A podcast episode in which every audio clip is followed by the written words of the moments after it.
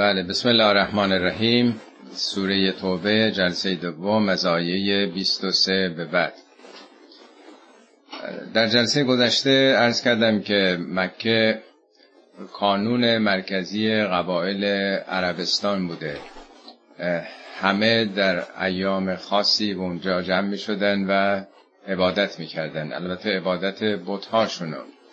کانون پرستش کل شبه جزیره عربستان بوده صدها قبیله بوده و هر کدوم بتهای خودشونو داشتن.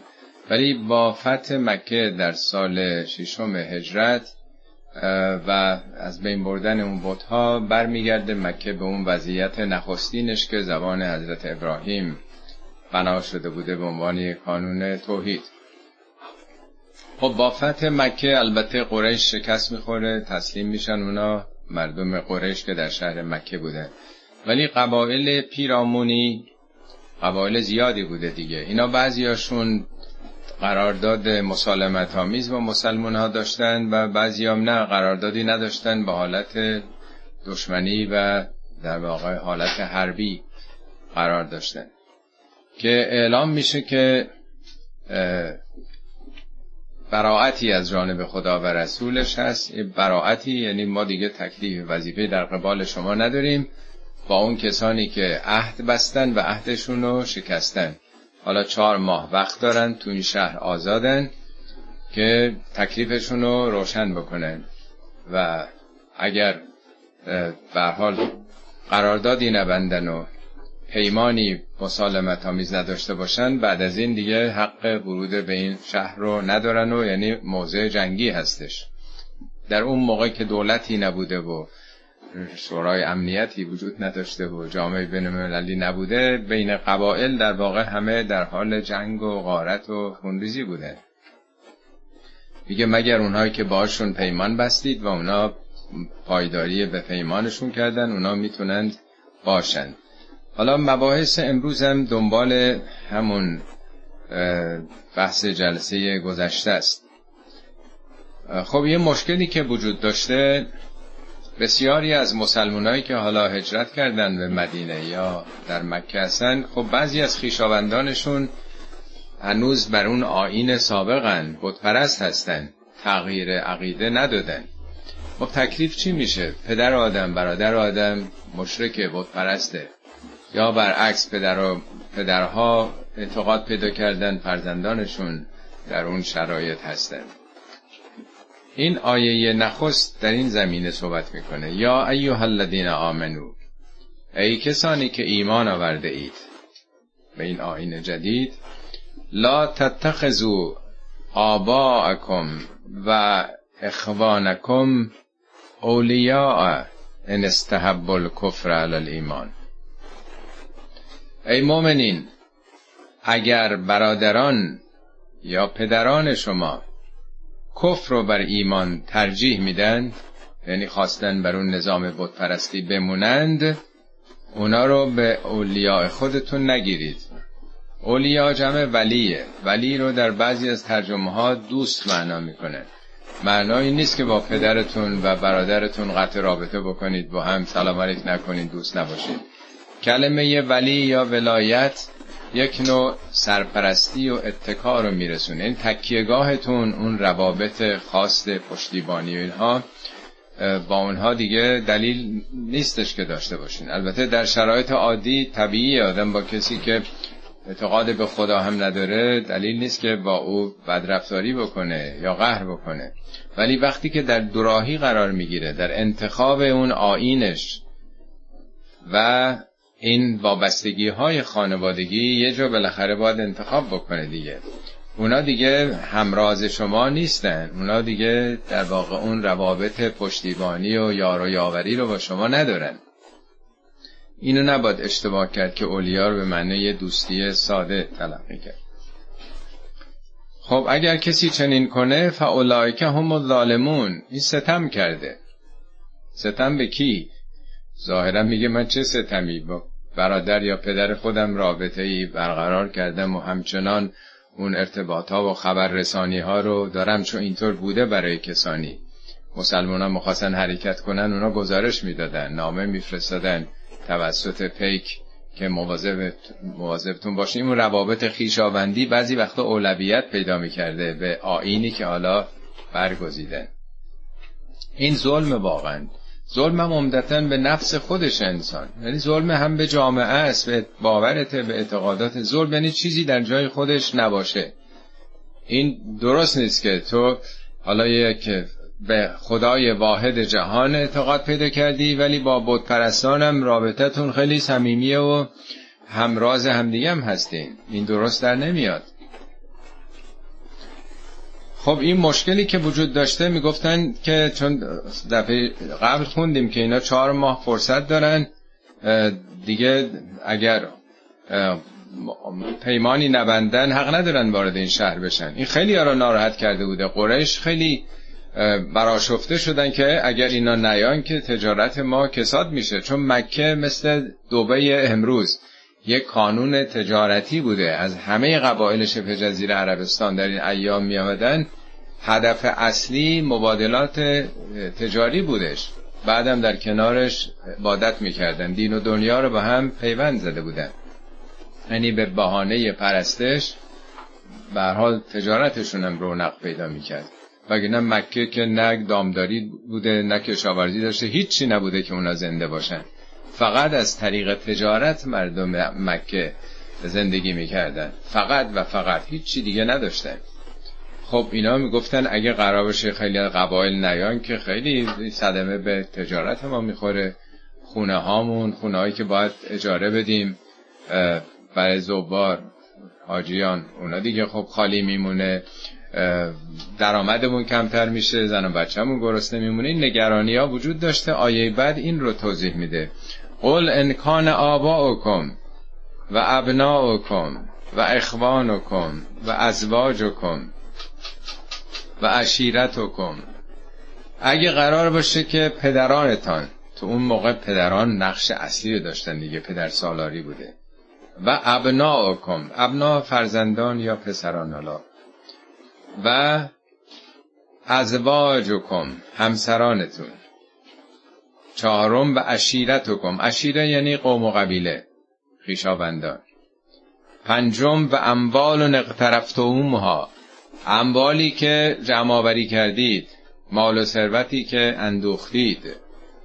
و تجارتون تخشون کساده ها اون تجارتی که حالا میترسید اگر اینا نیان تو مکه حالا کساد میشه و مساکن و ترزانه ها خانه هایی که خیلی دوستش دارین دوستشون دارین اینا پیش شما احب و الیکم من الله و رسوله و جهاد فی سبیله اینا برای شما محبوب ترن ترجیح داره براتون از خدا و رسولش و جهاد کردن در راه او یعنی دفاع از این آرمان هایی که دارید. خب فترب بسو منتظر باشید. منتظر نتیجه این شیوه زندگیتون باشید. تنبیهی نیستش. خب شما تغییر عقیده دادین به یک نظام توحیدی یک دین توحیدی خدای یکتا گرایش پیدا کردید حالا براتون اون چی که مهمه پدرانتونن برادرانتونن ازواجتونن اقوامتون هستن. خانه هایی که تو اونجا دارید حالا کساد میشه نمی‌دونم تجارتی که حالا دیگه رفت آمد نخواهد بود. اینا براتون اگه اهمیت داره خیلی خوب. حالا منتظر باشید ببینید نتیجه اینجور زندگی چیه. تو اون شبه جزیره عربستان که صدها قبیله بود پرست بوده اینا تعدادشون مگه چقدر اینا رو میخوردن میولیدنشون اگر قرار بود جدی نباشن دفاع نکنن از آرمانشون. این همه کشته دادن این همه شکنجه شدن. حالا که آمدن باید به اون چیزی که به خاطر اون هجرت کردن و هویتشون بر اساس اون اعتقاده پایبند باشن که نمیشه آدم هم خدا رو بخواد هم خورما که درست نیست. در این دوراهی ها میگه شما باید انتخاب بکنید. اگر براتون اونا همیتش بیشتره احب الیکم اونا محبوب ترن براتون اونا رو ترجیح می‌دید. و تربسو تربسو همون ترقبو فنتظرو همون معنا رو داره. منتظر باشید حتی یعطی الله به امرهی. تا خدا امرشو بیار امر خدا یعنی قوانینش نظاماتش. تا نتیجهش معلوم بشه. والله لا یهد القوم الفاسقین. خدا مردم فاسق قوم فاسق رو به مقصد نمیرسونه. فسخ چه فسخی؟ فسخی که تو فارسی ما میگیم فسخ و فجور میگیم نیست؟ میگیم روابط غیر اخلاقی. اینجا روابط غیر اخلاقی نیست. ولی معنای اصلی فسق در زبان عربی یعنی قانون شکنی در واقع یک چیزی رو زیر پا گذاشتن. در واقع یه حریمه میگه انسان یک قوانین و یه نظامات و مقررات داره. نقض کردن اون معناش فسقه. مقابلش اول الالبابن که تعهد به یک به صلاح پوسته و حریمی دارن. میگه به حال اگه شما به این, این گرایش پیدا کردیم برای خودش نظاماتی داره. خدا پرستی خالص که نمیشه با شیطان پرستی در کنار هم بیان. شما میش کنید این قانونو. خب میشه فسقه و کسی هم که خلاف این عمل می‌کنه به مقصد نمی‌رسه. هدایت این که میگه خدا هدایت نمی‌کنه. والله لا یهد القوم الفاسقین. خدا همه رو هدایت کرده. پیامبر رو کتاب فرستاده. به معنای راهنمایی نیست. هدایت بارها ارز کردم به معنای به اصطلاح ایصال به مقصود رسیدن به مقصد و مقصود. شما به اون مقصودی که دارین نمی‌رسید. شما خدا پرستید پرشم توحید رو برافراشتید. می‌خوایم به اون نتیجه برسید. خب این که نمیشه نمی‌رسید. مثل این یکی بره تو دانشکده مثلا پزشکی بخواد پزشک بشه ولی دیگه نمی‌خواد وقت بذاره. دیگه بیمارستان نمیرم نمی‌خوام تشریح بکنم. من میترسم. خب این که نمیشه. نمی‌رسه به اون مقصدی که انتخاب کرده. هر هدفی یک سلسله لوازمی داره که باید پایبنده به او بود. خب اینا نگران بودن که خب حالا ما که می‌خوایم بگیم دیگه نیان اونایی که رابطه ای با ما ندارن موضع صلحآمیز ندارن خب ما که اقلیت این پدر ما رو در میارن اینا که ما حریف اینا نمیشیم. خدا آیا ما, ما رو کمک می‌کنه نصرت میده. آیه بعدیش پاسخ به این سوال مقدره. لقد نصرکم الله فی مواطن کثیرتن. خدا شما رو در مواطن زیادی نصرت داده. مواطن جمع موتنه. به وطنم که میگن یه جاییست که آدم در واقع مونده وطنشه دیگه. به میدان جنگم موتن میگن. یا وطن چون سپاه داره حرکت می‌کنه. یه جا میستن اونجا میجنگن دیگه. حالا یه روز دو روزه در یه جبهی توقف می‌کنن. مواطن در کتاب لغت هم میگه مشهد من مشاهد الحرب میدانی از میادین جنگ. میگه خدا در خیلی از جنگ ها شما رو یاری کرده در خیلی جاها شما رو نصرت داده. از چی میترسید لقد نصرکم الله فی مواطن کثیرتن و یوم هنین. به خصوص روز هنین.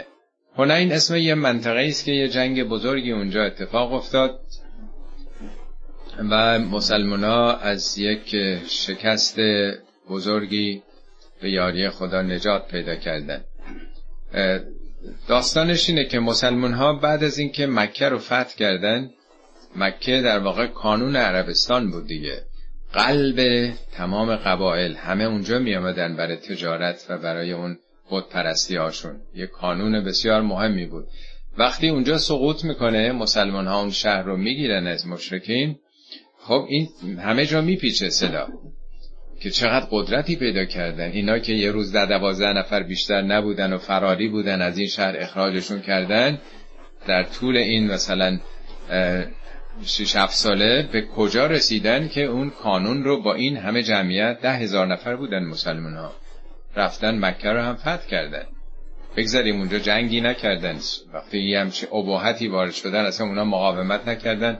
شهر بدون مقاومت تسلیم شد و همه همدیگر رو در آغوش کشیدن و با صلح و برادری ماجرا خاتمه پیدا کرد. ولی توفیق خیلی بزرگی بود. برخی از قبایل عربستان که احساس ترس و وحشت کردن که اینا دارن قدرت می‌گیرند. به خصوص در منطقه طائف قبایلی اونجا بودن مهمترینشون قبیله هوازن هوازن سقیف اینا قبایل خیلی بزرگ و به حال جنگجویی بودن. اینا میگن خب ما قبل از اینکه این مسلمان قدرتی پیدا کنن که دیگه حریفشون نشیم ما پیش دستی بکنیم برای حمله به اینها.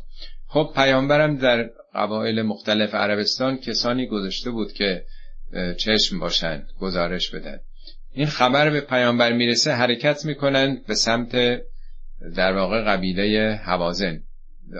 در روزگار گذشته که شهرها مثل شهرهای اروپایی قلعه و برج بارو که نداشته مدینه بیحفاظ دیگه شب خوابیدن یه مرتبه چند هزار نفر بهشون حمله کنن که خب این خیلی قافلگیری خطرناکی می شده معمولا وقتی که اطلاع می رسیدی که دشمن داره حرکت می‌کنه یا در واقع مجهز داره میشه می‌رفتن جلوتر که تو میدان بیرون به مسافشون برسن.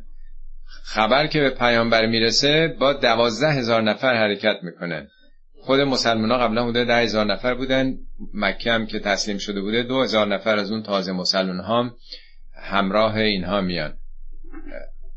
از طرفی اونها هم که خبردار میشن که مسلمان ها دارن میان در یه تنگه در واقع بیرون قبیلهشون مخفی میشن در پشت به شکاف های کوه و پشت درخت ها و سنگرهایی که کنده بودند. و وقتی که سپاه مسلمان ها عبور می‌کنه اونا ناگهان ساعت چهار و پنج صبح معمولا حرکت اونجا داغ بوده شبانه حرکت میکن در اون تاریکی ناگهان بر مسلمان ها هجوم میارن و اینا اون صفوف مقدم که به خصوص این تازه مسلمان ها بوده پا به فرار می‌ذارن. این صف مسلمان ها با اینکه دوازده هزار نفر بودن اونا چهار هزار نفر بیشتر نبودن همه فرار می‌کنن. وقتی یه جلوی سپاه برمیگردن به عقب نزد به هم میریزه دیگه. که این داستان این یاری خدا رو داره تو این قسمت میگه. میگه خدا شما رو در خیلی میدانهای جنگ یاری کرده. به خصوص روز هنین منطقه هنین از اعجبت کم کثرت کم. موقعی که کسرتتون زیادی لشکرتون انبوه لشکرتون خیلی شما رو به عجب و خود بزرگ بینی فریفته بود. یعنی خیلی دوچار به صلاح اعتماد به نفس شده بودید. فلم تقن انکم شیئا ولی این تعداد باعث نشد که شما شما رو بینیاز بکنه. شما رو غنی نکرد از این که حتما موفق بشین. و ضاقت علیکم الارض به ما رهوبت زمین با همه گشایشش برای شما تنگ آمد. یعنی آنچنان در تنگنا و سختی قرار گرفتید که کاملا در محاصره افتادید. ثم تولیتم مدبرین. بعد پا به فرار گذاشتید. تولیتم یعنی برگشتن مدبرم به پشت یعنی پا به فرار گذاشتید. ثم انزل الله سکینته علی رسوله و علی المؤمنین. سپس خداوند آرامشش رو بر رسولش و بر مؤمنین نازل کرد. داستان اینه که وقتی اینا فرار می‌کنن همه روحیشون رو باخته بودن دیگه. در دل شب تیرباران نیزه های اینها رو سر و صورتشون میریخته. خب وقتی وحشت همه رو گرفته باشه این موجش شامل همه میشه. ولی پیامبر خونسردیشون رو حفظ کردن با اون مؤمنین قلیلی که میگن ده نفری اطراف ایشون بودن. و مثلا مدیریت جنگ رو از دست نمیدن با هوشیاری فرمان میدن به بقیه بر نگردید و داستانش مفصله. من نمی‌خوام وقتی این جلسه بگیرم. که چگونه با روحیه دادن و یادآوری کردن به آیات خدا و نمی‌دونم اون بخش هایی که ایمان آفرین هست اینا رو برگردوندن. دو مرتبه سامان پیدا کرد لشکر رو برگشتن و اون شکست رو جبران کردن.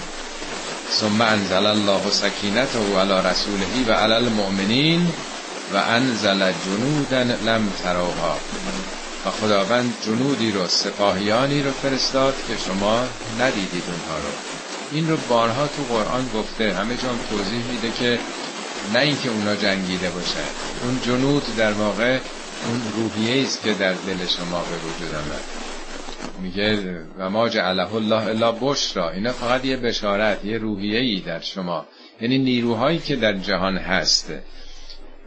شما راه درست رو وقتی انتخاب کردید اون نیروها در واقع بر شما القا شد. و از الذین کفرو و ذالک جزاء الکافرین.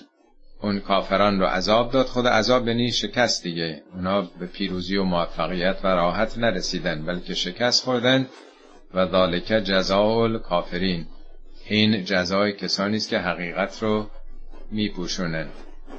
اینا بر حسب اون چی که گفتن صد نفرشون کشته شدن از اون چهار هزار نفر و تسلیم شدن و به حال داستانش مفصله.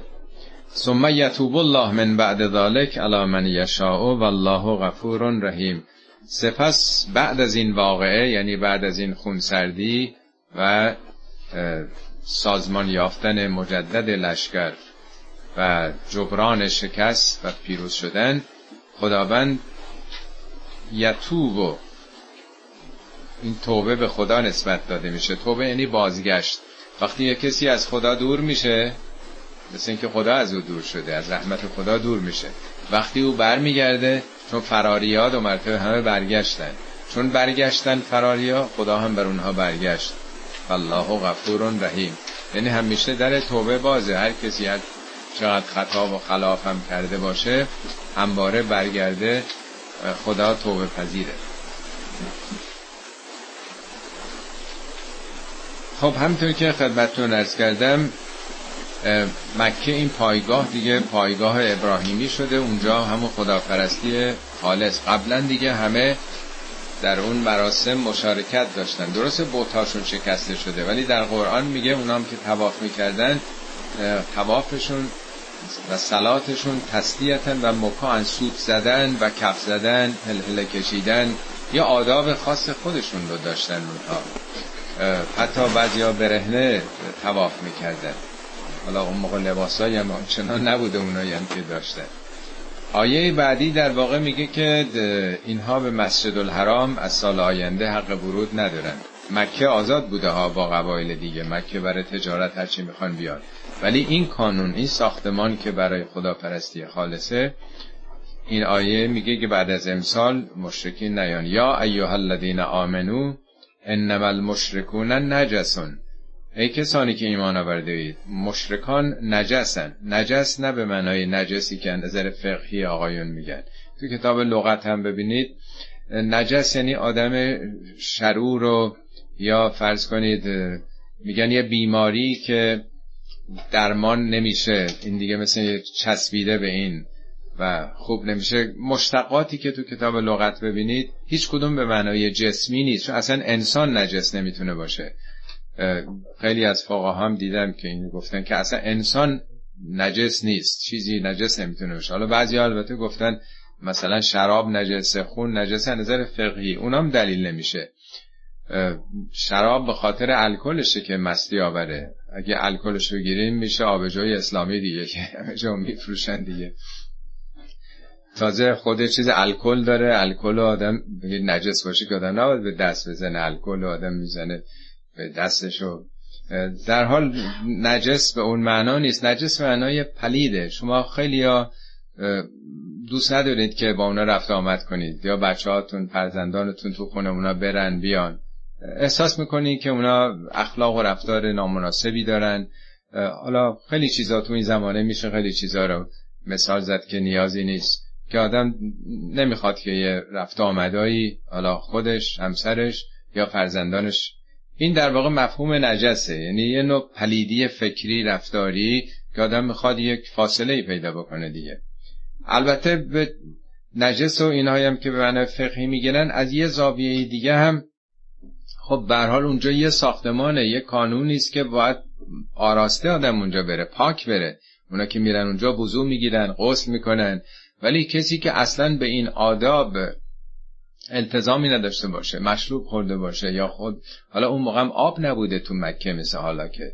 امکان تمیز کردن و تهارت اون محیط که نبوده. چون حالا زیروها یا مثلا فرش هایی که بوده.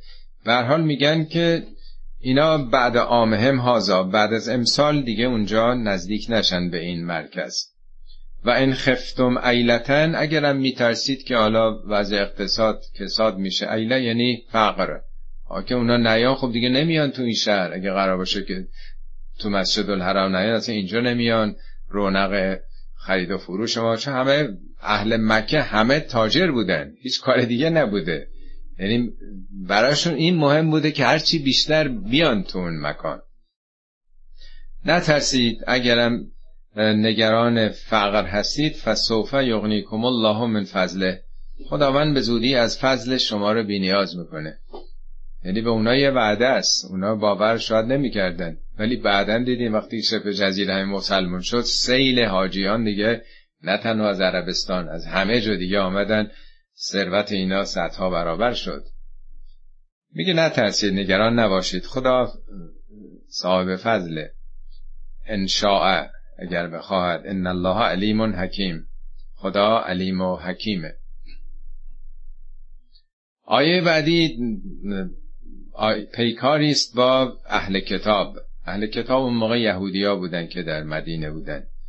این آیه از مواردی است که اتهامات زیادی به اسلام به قرآن وارد می‌کنن که قرآن گفته که مسیحا رو اگه مسلمان نمیشن بکشید. بارها من دیدم تو این سخنرانی که می‌کنن که اینایی که دم از صلح و آشتی می‌زنن مسلمان ها این حرف خودشونه. برید به سوره توبه آیه 29 شون نگاه بکنید صریحا دستور کشتن ما رو دارن میدن. بنابراین خوبه که این چیزها رو درست درش دقت بکنیم. من دفعه پیش ارز کردم که این سوره یه مقداری حالت به صلاح جنگی و مسائل پیرامون نبرد و این هاست. ممکنه برای شما خیلی شیرین و جاذب نباشه. خیلی دوست دارن اون جنبه های اخلاقی اینا رو بشنون. ولی به حال قرآن یه مجموعه است که باید اون رو شناخت. و چون در برابر این سوال قرار می‌گیریم حداقلش اینه که برای اینکه بفهمیم که چی هست درست ما بخونیمش. میگه قاتل الذین لا یؤمنون بالله ولا بالیوم الاخر. من خیلی جا دیدم اینطوری ترجمه کردن. بکشید اونایی که خدا و آخرت رو قبول ندارن. در که قاتلو بکشید نیست. پیکار کنید تو باب مفاعل است. و اینا می‌گفت اقتلو. اقتلو یعنی بکشید.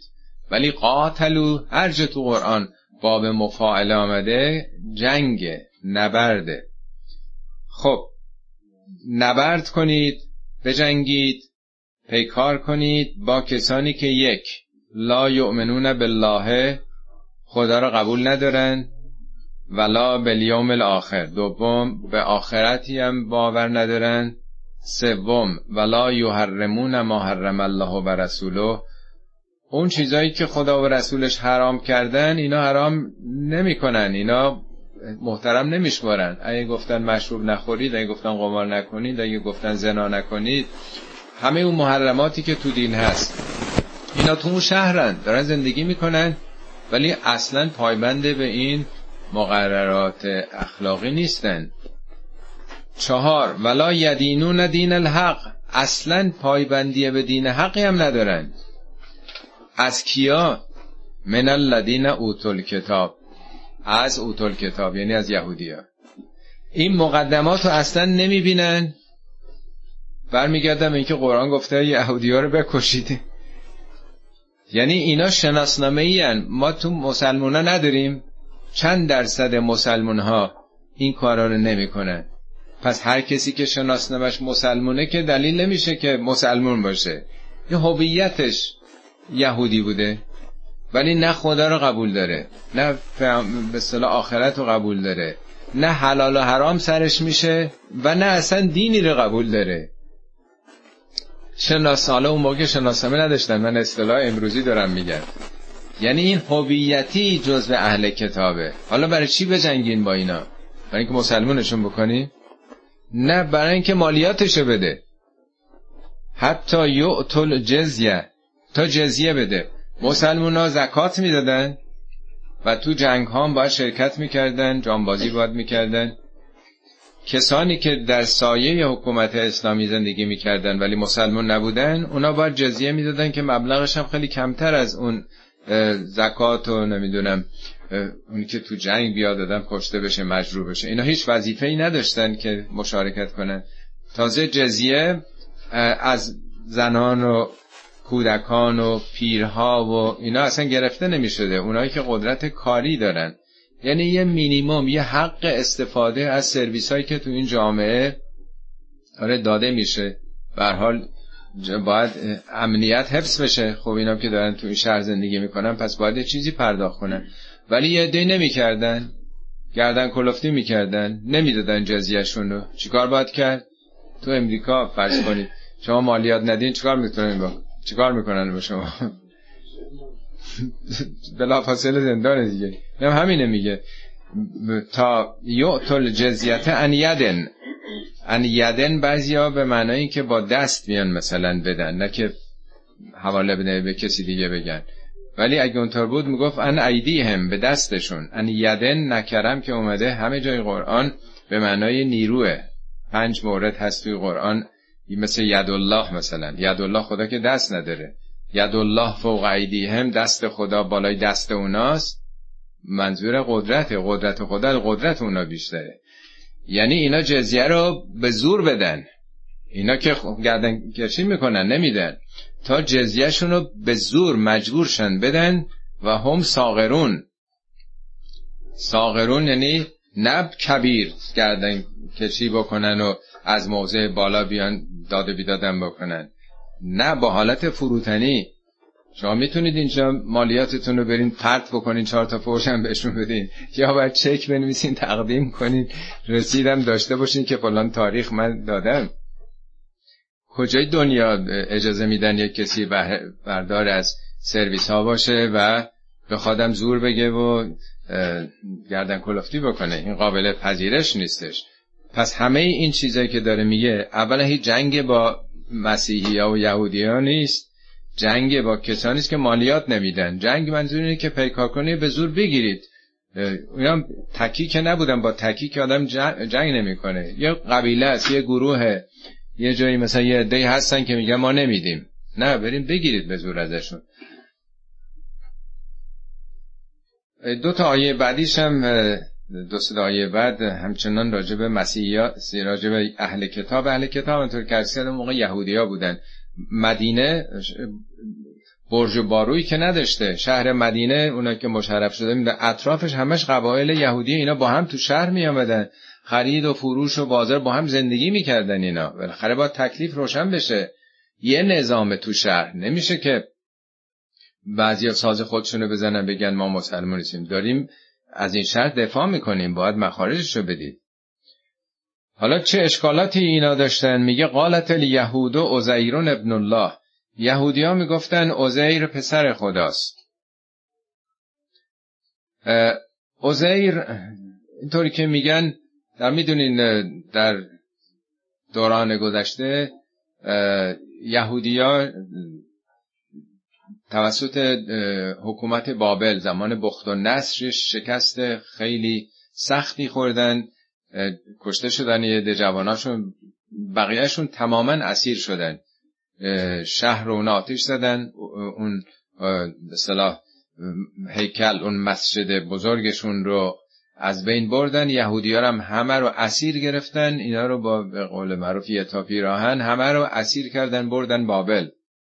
بابل منطقه فعلی عراق اون حکومت قدیم بابل.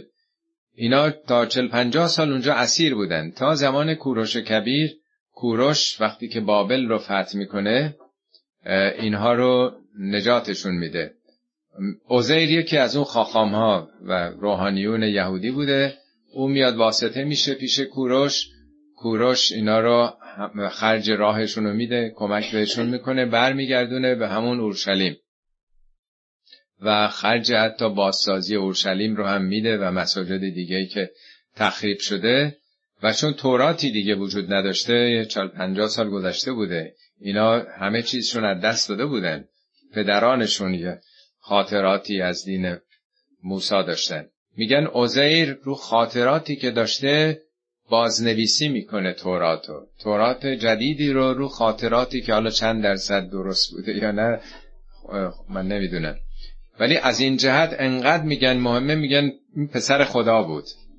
حالا شاید اونا که اول گفتن پسر خدا منظورشون پسر واقعی نبوده. یعنی اینو خدا خودش فرستاده. همطور که برحال خیلی ها در ادیان دیگه این چیزه میگه. ولی یواش یواش در توده های مردم که قرار می‌گیره میگن اوزیرون ابن الله اون پسر خدا بود که آمد. هویت مجدد بخشید به بنی اسرائیل و اون قوم رو احیا کرد دو مرتبه. و بعد از اون اقتدار یهودیا آغاز میشه که تا دوران طولانی اینا یک عزت و سربلندی پیدا می‌کنه البته زمان پیامبر دیگه نبوده این تاریخ اونا رو داره میگه. الان هم هیچ یهودی چنین چیزی رو دیگه نمیگه. و قالت نصارى المسیح ابن الله. مسیحیان میگن که مسیح پسر خدا بود. ذالک قولهم به افواههم. اینا حرف دهانشونه حرف زبانشونه حرفای زبانیه.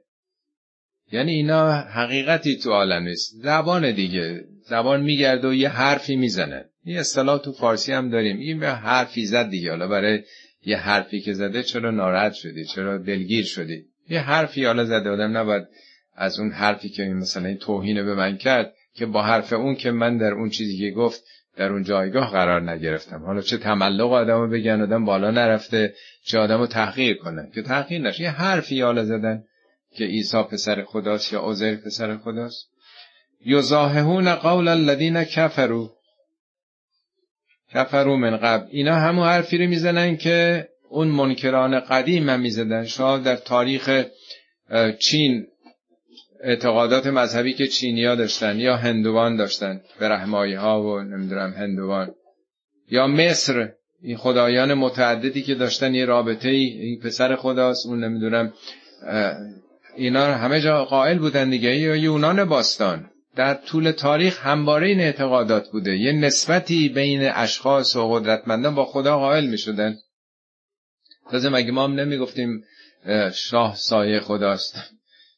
تو کتیبه های تخت جمشید و نمی‌دونم نقش رستم و چیزا که تو فارس کازرون اونجا ببینین ببینین که اهورا مزداس اون به اصطلاح حلقه مشروعیت رو داره به شاه داره میده.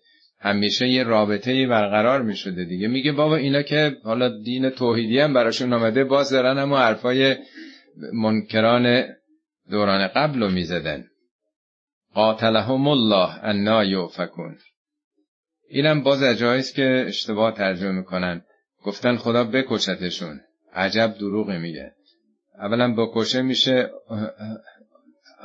قتله نه قاتله باب مفاعله است. اگه بخوان درست ترجمه کنن میشه خدا باشون بجنگه. خب آدما اگر بخوان شعار بدن یا نفرین کنن اشکال خدا که نفرین نمی‌کنه. خدا بخواد خودش این, خودش این کارو می‌کنه. خدا بخواد نفرین بکنه یا شعار بده که خدا بکشتشون. در حالی که خود کلمه قتل اصلا به معنای کشتن نیست ریشش. در زبان عربی وقتی که شراب رو بخوان اون تیزیش رو بگیرن میگن قتل الخمر کشتن شراب. یا مثلا خیلی یه کسی گرسنه است دلش درد می‌گیره در واقع اونم با کلمه قتل قتل در واقع قتل جو. یا مثلا تشنگی قتل قلیله. یا مثلا یه کسی که علم زیاد پیدا کنه که جهل و مثل این که در واقع از بین برده یه بله واژه‌ای در واقع از همین. انواع به شما کتاب المنجد رو نگاه بکنید معنای ریشه قتل یعنی یک شری رو از بین بردن خونسا کردن. در واقع معناش اینه که خدا از شر اینا از شر این قلوب کنندگانی که بندگان خدا رو یه نسبتی براشون قائل میشن این خیلی شر برای جامعه. خدا اون شر رو برداره. اتفاقا در همون پاورقی ترجمه یک سخنی هم از امام صادق امام باقر آوردم. اونجا میگه که به مسلمان میگه احذرو احذرو شبابکم القلات جووناتون رو از شر قلات حفظ کنی. قلات یعنی هم کسانی که قلاب می‌کنن. این امامان اهل بیت میگن راجع به خود شیعیانه. جووناتونو چرا میگه جووناتونو؟ بنگ جوونا احساساتی هن. جوونا تحت تاثیر این قلوب ها قرار می‌گیرن. ناپختن. احذرو شبابکم القلات لا یفسدوهم که فاسدشون نکنن. اونایی که رابطه به صلاح اهل بیتو با خدا برقرار می‌کنن و خیلی چیزا که همه می‌دونید آشنا هستین اینو خود امامان شیعن که دارن میگن که خود اونا پرچمدار این قلوب مبارزه با قلوب ها بودن. میگه فان القلات اشر من الیهود و نجوس و الذین اشرکو خطر اونها یعنی خطر این شیعیان افراطی از خطر مشرکین و بیدینا رقبای دیگه دینی شما به مراتب بیشتره. یعنی اینا برای جواناتون خطرناکترن تا اون کسانی که شما خطر می‌دونید. اشر رو یعنی شرترن اینها. خب در واقع یه همچین معنایی داره که از شر اینا خدا حفظ کنه مردم رو. اتخذوا احبارهم و رهبانهم اربابا من دون الله. اینها احبارشون و رهبانشون رو به جای خدا ارباب گرفتن. احبار اون علمای دینی یهود رو میگن.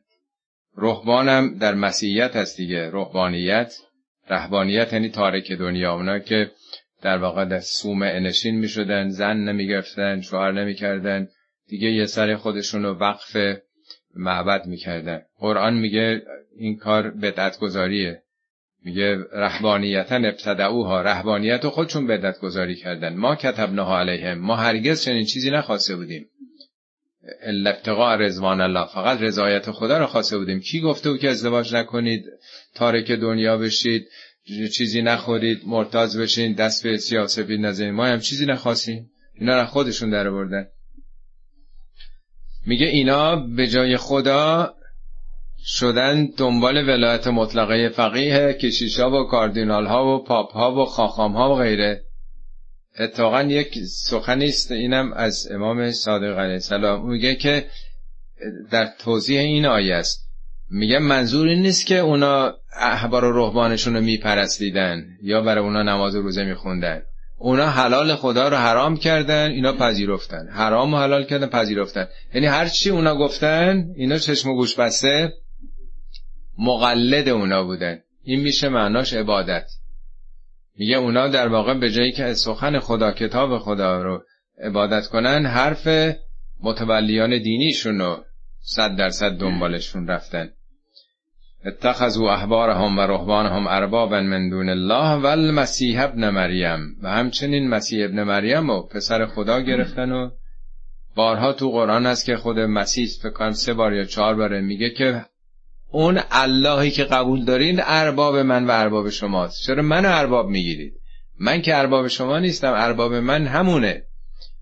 این انحراف رو داره نشون میده که چگونه پیروان ادیان پیشین پیغمبر پرست شدن امام پرست شدن. مقدسین دینیشونو یا متولیان دینیشونو بالا بردن. و ما امرو الا لیعبدو الها واحدن اینا قرار بر این نبود. دستور اینو نداشتن. معمور این نبودن که جز خدای یک تا چیز دیگر رو عبادت کنن. عبادت نه به معنای پرستش ها یعنی سرسپرده و فقط پیرو به اون فرمان باشن. الها واحدا لا اله الا هو سبحانه. اما یشرکون. خدا منزه از این حرفا از این قلوبها از این خرافات از این به نسبت هایی که با بندگان برقرار می‌کنن یریدون ان و نور الله به افواههم اینا می‌خوان نور خدا رو با دهانشون خاموش کنن یا با فوت کردن. این کلمه نور خدا چهار پنج بار تو قرآن قرآن میگه نور. میگه انزلنا الیک نورن ما نوری برای تو فرستادیم. نور نه به معنای نور چراغ. چون معنای نور یعنی هدایت یعنی روشن می‌کنه آدم می‌فهمه چیکار باید بکنه. تورات و انجیل رو هم گفته تو قرآن نور بودن اینا. یکی از اسامی قرآن نوره. میگه حالا اینا می‌خوان این نور خدا رو فوت کنن خاموش کنن. میگه چراغی را که ایزد بر فروزد هر آن کس پف کند الاخر و یعب الله الا ان یتم نوره ولو کره الکافرون. در حالی که خدا نورش رو تمام خواهد کرد. هرچند کافران دلشون نخواد که راحت داشته باشن. یعنی به خواست اونا نیست که اونا ناراحتن. هو الذی ارسل رسوله بالهدى و دین الحق لیظهره علی الدین کله ولو کره المشرکون. او کسی است که رسولش رو به همراه هدایت یعنی کتاب هدایت و دین حق فرستاد لیظهره علی الدین کله تا بر همه آینها یظهره یعنی در واقع چیره بشه. نه منای نظامی نیست زور نیست. یعنی در واقع این منطق منطق خدای یکتا بر همه اون نظامات بتپرستی که در شبه جزیره بوده دست بالا رو داشته باشه. ولو کر حل مشرکون. هرچند این بتپرستان کراهت داشته باشن هرچند نخوان این در واقع رسالت و این کتاب برای اینه که جامعه رو پاک بکنه از چند خدایی و پرستش اسنام بتها. آیه بعدم باز چون این ملازم می‌فهمید که چون مسلمان تو مدینه هم با مشرکین طرف بودن و هم با یهودیا این چند تا آیه هی داره از ویژگی های یهودیا رو میگه. آیه بعدی هم از نکات بسیار مهم راجب مثلا نقشی که حالا اینا تو جامعه داشتن. نقش علمای دینیشون خاخام ها و کشیش هاشون عمدتا خاخام ها چون تو مدینه مسیحی نبوده. آشنایی با مسیحیت اون سالهای آخر و اونم خیلی به ندرت بوده. تماس مسلمان ها شاید 99 درصدش با همین یهودی ها بوده این اهل کتاب عمدتا اونا رو در بر می‌گیره. یا ایوها الذین آمنو های مؤمنین حواستون جمع باشه. ان کثیرا من الاحبار و الرهبان. بسیاری از این علمای دینی احبار ارز کردم علمای دینی رهبان و مقدسین و به صلاح راهبه ها یعنی دو سنف اتفاقا جالبه که تو انجیلم میگه کاتبان و فریسیان. کاتبان اونایی بودن که سواد داشتن فریسیان همین مقدسین و اینا بودن. شما در کتاب اول و خصوص انجیل بخونین ببینین حضرت عیسی با چه زبانی داره برای با این کاتبان و فریسیان صحبت می‌کنه. چقدر اینا رو محکوم می‌کنه. ای مارهای خوشخط و خال. به شدت من کمتر متنی دیدم که اینطور با این به صلاح آخوندای استثمارگر مردم کسی اینطور سخن گفته باشه که حضرت مسیح مهربان اینطور اینا رو به شلاق انتقاد کشیده. اینجام داره هشدار میده خدا به مسلمونا که حواستون جمع باشه. اون فریبی رو که امتهای قبل از شما خوردن شما فریب رو نخورید. بدونید بسیاری از احبار رحمان نه اینکه اینا یه قلیلن کثیرن. لیعکلون اموال الناس بالباطل. این لام لیعکلون خود یعکلون یعنی می‌خورند. لیعکلون یعنی بدجوری می‌خورن خیلی می‌خورن لیعکلون اموال الناس بالباطل. اموال مردم رو به باطل می‌خورند. و دیگه چی؟ و یسدون عن سبیل الله. و مانع راه خدا میشن. صد راه خدا میشن. صدی که ما تو فارسی میگیم با سین یه صدی جلو آب می‌گیرن خب بسته میشه. صد با ساد یعنی مانع شدنه. مثل یه صدی که را بیفته نظر هیچ بارندگی بشه. یعنی اینا نه تنها عامل دینداری مردم نیستن اینا بازدارنده مردم از دینداری هن. پس دو چیزو داره هشدار میده به مسلمونا. شما کلا سرتون نره که به نام دین به نام متولی دینی هم مالتون رو می‌خورن هم دینتون رو تباه می‌کنن. حتما هم این کار می‌کنن. بسیاری از اینا. کثیرن کثیری از اینا. اینجا ببینید نمی‌خواد از اونا بدگویی بکنه که چقدر اینا آدمای بدی هن یهودی ها مسیحی ها داره به مسلمونا هشدار میده که شما کلا سرتون نره. اون موقع در 1400 سال پیش دوران به صلاح قرون وسطا ثروتی که دستگاه های مسیحی داشتن دستگاه دینیشون از طریق همین بهشت فروشی ها اعترافاتی که می‌کردن و املاکی که داشتن ثروت دستگاه های دینی تو اروپا همیشه بیشتر از ثروت پادشاهان بوده. ثروت اونا بیشتر از ثروت دولت بوده. در ایران خودمون هم همینطور. موبدان تاریخ دوران ساسانیان رو بخونین. ثروت های ای که اینا داشتن.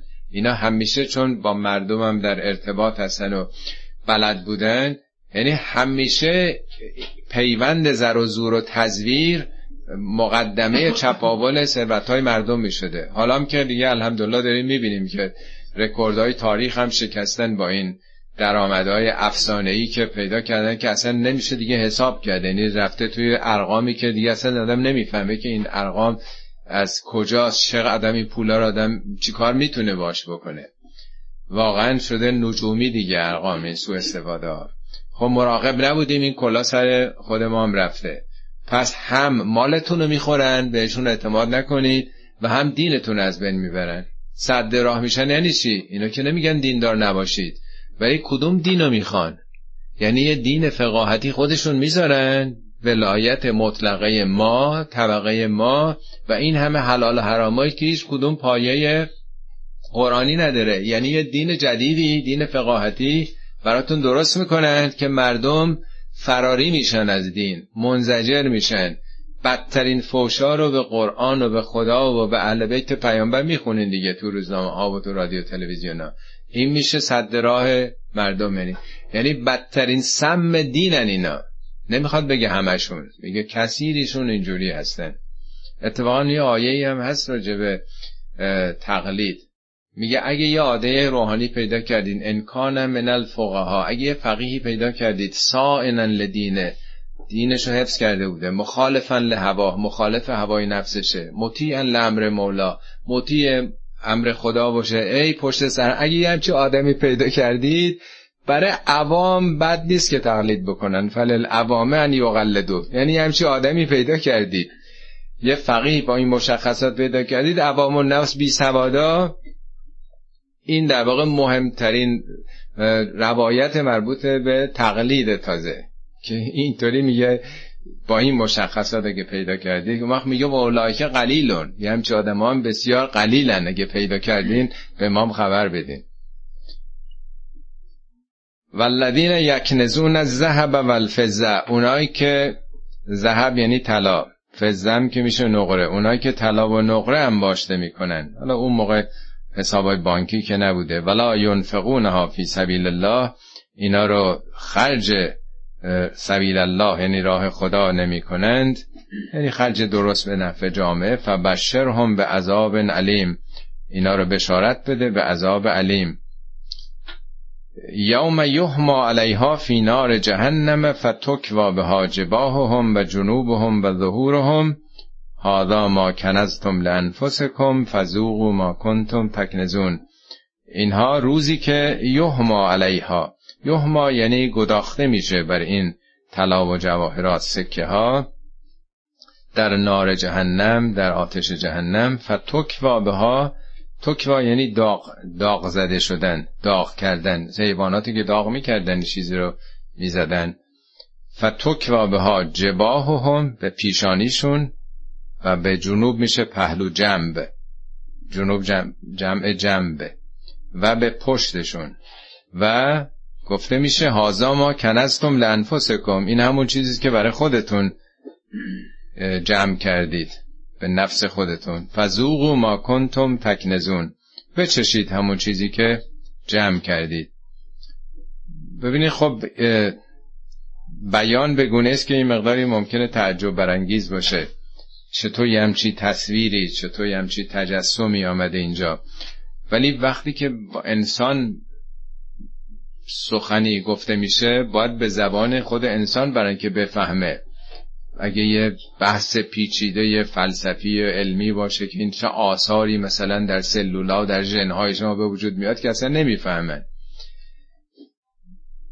در واقع منظور اینه که این ثروت هایی که خرج منافع شخصی خودتون می‌کنین چپاول ها تاراج ها اینا آیندتون رو داره اینا عامل در واقع دوزخی شدن شماست. حالا چرا میگه پیشانی و پهلو و پشت؟ خود اینا هم باز معنای مجازی داره. پیشانی جای سجدگاهه. کسی که برای خدا سجده می‌کنه پیشانیشو به زمین می‌ذاره. ولی کسی که پول پرسته قبلگاهش پول ثروته. یعنی در واقع خودش رو فدای اون راه کرده. سجده یعنی رام چیزی شدن. یه زندگی می‌کنن برای پول فقط. پول در واقع ذوق زندگیه. اما پهلو آدم به پهلو میخوابه دیگه. یعنی احساس آسایش و آرامش کی سر آرام به بالین می‌ذاره. موقعی که به حساب بانکیش توجه می‌کنه و پول و ثروت و پشتواناش اونجاست که آرام می‌گیره. پشت یعنی تکیهگاه. تکیهگاهش در زندگی به کجاست؟ به پولشه. یعنی پس پول قبلگاهشه. پول با پول آسایشش رو تعقیب می‌کنه. تکیهگاهش در زندگی پوله. همین پولها توکرام یعنی داغ زده شده. تو حالا دنیا داغ می‌زنن به یه حیوانی که معلوم بشه این مثلا گاو گوسم مال اینه علامت اونه. یعنی با این علائم شناخته میشن. این علائمی است که در قیامت این آدما رو رسوا می‌کنه. علائمی است که در وجودشون در به اطلاعات وجودیشون هست. خب آیه بعدی هم گرچه اولش ممکنه به نظر موضوع عوض شده ولی در همین ارتباطه. میگه ان عدت الشهور عند الله اثنا عشر شهرا فی کتاب الله یوم خلق, خلق السماوات و تعداد ماه ها نزد خدا دوازده ماهه فی کتاب الله یعنی در قانون خدا روزی که آسمان ها زمین رو آفرید فی کتاب الله نه کتاب قرآن. یعنی در کتاب هستی در قوانین جهان تعداد ماه ها چون ماه دوازده بار در سال دور زمین میگرده دیگه. یعنی این تقسیم در اصطلاح بلوپرینت هستی از آغاز این قوانین بعدن که خود به خود اتفاق نیفتاده. این نظامات از اول بوده. منها اربعتون حرم. چهار ماهش حرمه. حرم یعنی محترمه. حرمت داره. چه حرمتی؟ جنگ ممنوعه. ذالکت دین القیم این دین به پادارنده است. دین یعنی قانون نظامات. قیم هم یعنی جامعه. اینطوری برپا میشه و این همه به جون هم میافتیم پدر هم دیگر در میارین ویتنام با فرانسه و با امریکا 20 سال با هم میجنگیدن. فقط شب کریسمس یادمه که دوران گذشته بود. یه آتش بس دادن.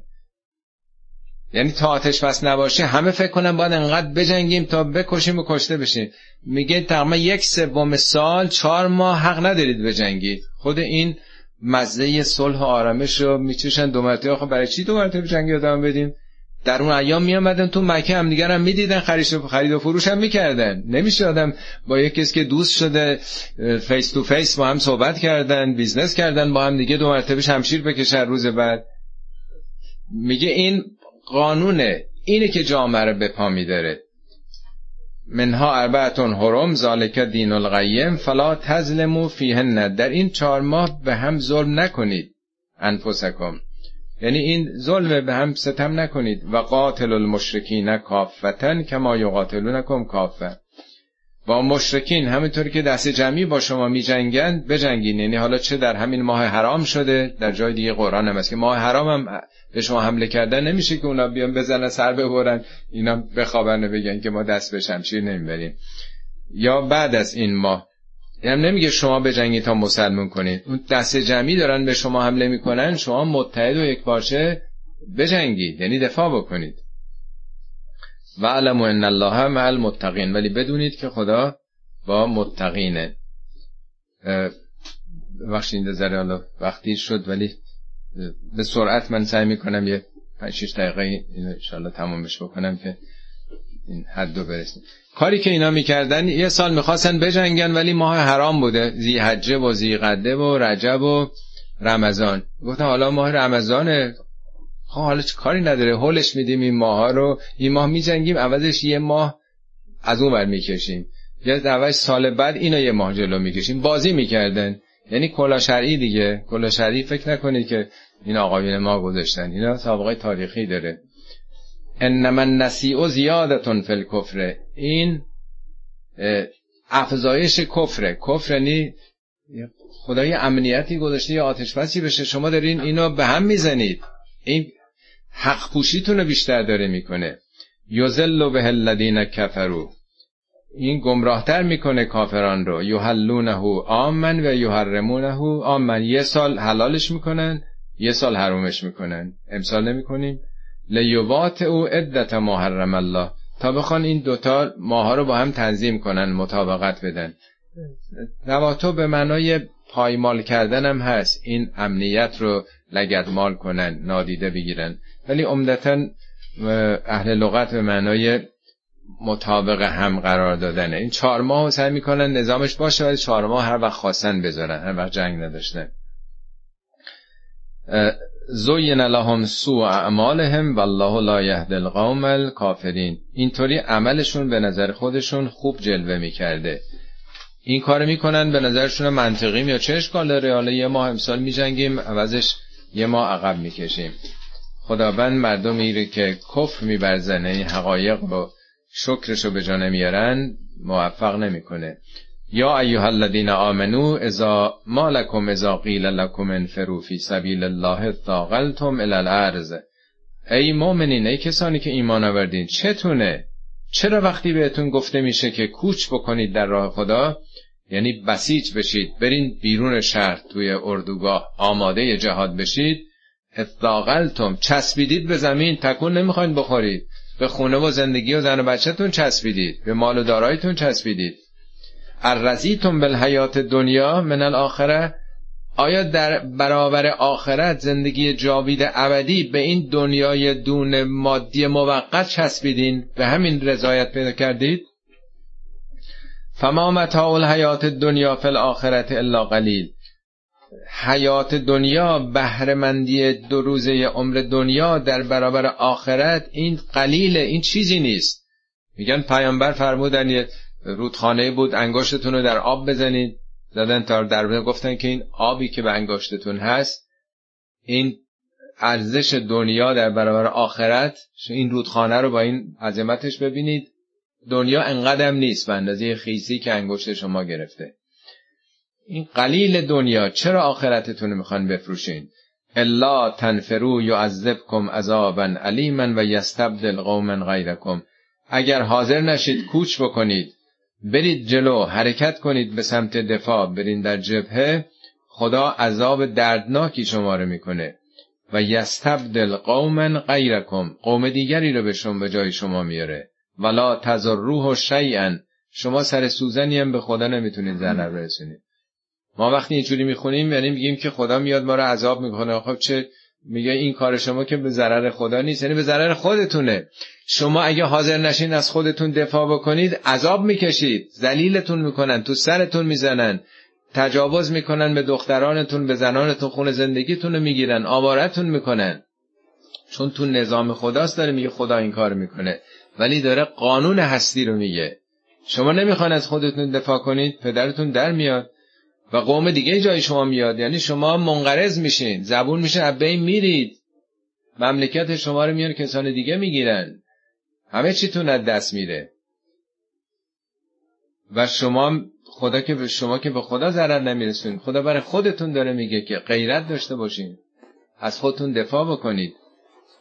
والله علی کل شیء قدیر. خدا برای هر چیزی یه قدر و اندازه و نظاماتی گذاشته. ملتی که حاضر نباشه دفاع کنه. دنیا تنازع بقای انتخاب اسلحه در همه عالم حیوانات وجود داره. حیوانی اگه خودش دفاع نکنه منقرض میشه. تنازع بقا همینه دیگه. اونایی که حاضرن عزت نفس داشته باشن میمونن. الا تنصروه. حالا اگر نخواهید کمک بکنید به رسول مقاومت بکنید. فقط نصره الله از اخرجه الذین کفروا ثانی اثنین. خدا او را کمک کرده. کی از اخرجه الذین کفروا. اون موقعی که کافران اینو از مکه بیرونش کردن. اون شب ریختن تو خونه که همه از دوازده تا قبیله با هم همزمان شمشیراشون فرو کنن. پیامبر خبر بهش رسیده بود ترک کرده رفته بودن بکشن که خونش هم به گردن کسی نیفته. همه کجا کمکش کرده دیگه کجا؟ موقعی که فرار کردن توی قار شبانه رفته بودن تو اون قار سر دیگه. ثانیه اسنین. این نفر دومون دو نفر بود. یعنی یه نفر فقط. اونم که یه پیرمرد. ابوبکر فقط باش بود. شما نصرت نمیدین. اون موقع که فقط دو نفر بودن خدا کمکش کرد. از هما فلغار موقعی که در اون غار پناه برده بودند. از یقول لصاحب هیلا تحزن. همون موقعی که ترس دوستش رو هم اعاطه کرده بود. پیامبر به دوستش گفت نترس. منظور همون ابابکره ان الله معنا. خدا با ماست. نترس. خدا با ماست. فانزل الله سکینته علیه. خداوند آرامشش رو بر او فرستاد. و ایده به جنود لم تروها خداوند جنودی سپاهیانی فرستاد که ندیدند. این سپاهیان باز به اون معنای لشکری که با چیز بیان که نبوده. بالاخره وقتی فرار کرده دیدن نیست در جاش با اسب و اینا آمدن که پیداش کنن. میگه کجا رفته؟ ریختن که پیدا کنن دیگه. اینا تو اون قار پنهان شده بودن. البته اونطوری که میگن یک تارنکبوتی ولی قرآنی هم چیزا رو نگفته. تو قصه ها هستش. حالا تو عمق قار یه جایی رفته بودن اونا ندیدن دیگه. حالا انکبوت تار بوده یا نبوده دیگه اینا قصه هاست دیگه. و جعل کلمت الذین کفروا السفلا و کلمت الله هی العلیا. والله عزیز حکیم. کلمه کافران را خداوند سفلا قرار داد. سفلا یعنی پایین اسفل. و کلمه خدا اولیا شد. کلمه یعنی در واقع نقش اونها تأثیر اونها. یعنی اونها می‌خواستن به خاطر دفاع از بتهاشون بکشن پیامبر و مسلمان ها رو. کلمه اونها یعنی اون قدرت مؤثری که اون نظام داشت تأثیرش انکاسش این نیرو پایین قرار گرفت. و کلمه الله اولیا شد. اینا پیامبر سه روز در قار مخفی شدن. چون اونا گفتن بالاخره یا دست ما رفته که دیگه رسیده به مدینه. این وسط هم سه روز که اینا نمی‌تونن بونن سه شبانه روز موندن قایم شدن تو اون قار. وقتی که دیگه اونا برگشتن از ترغیب دست برداشتن بعد از یه هفته پیاده روی رسیدن به مدینه. والله عزیز و حکیم. خداوند عزیز و حکیم کارش رو عزت و روی حکمت صدق الله العلی العظیم.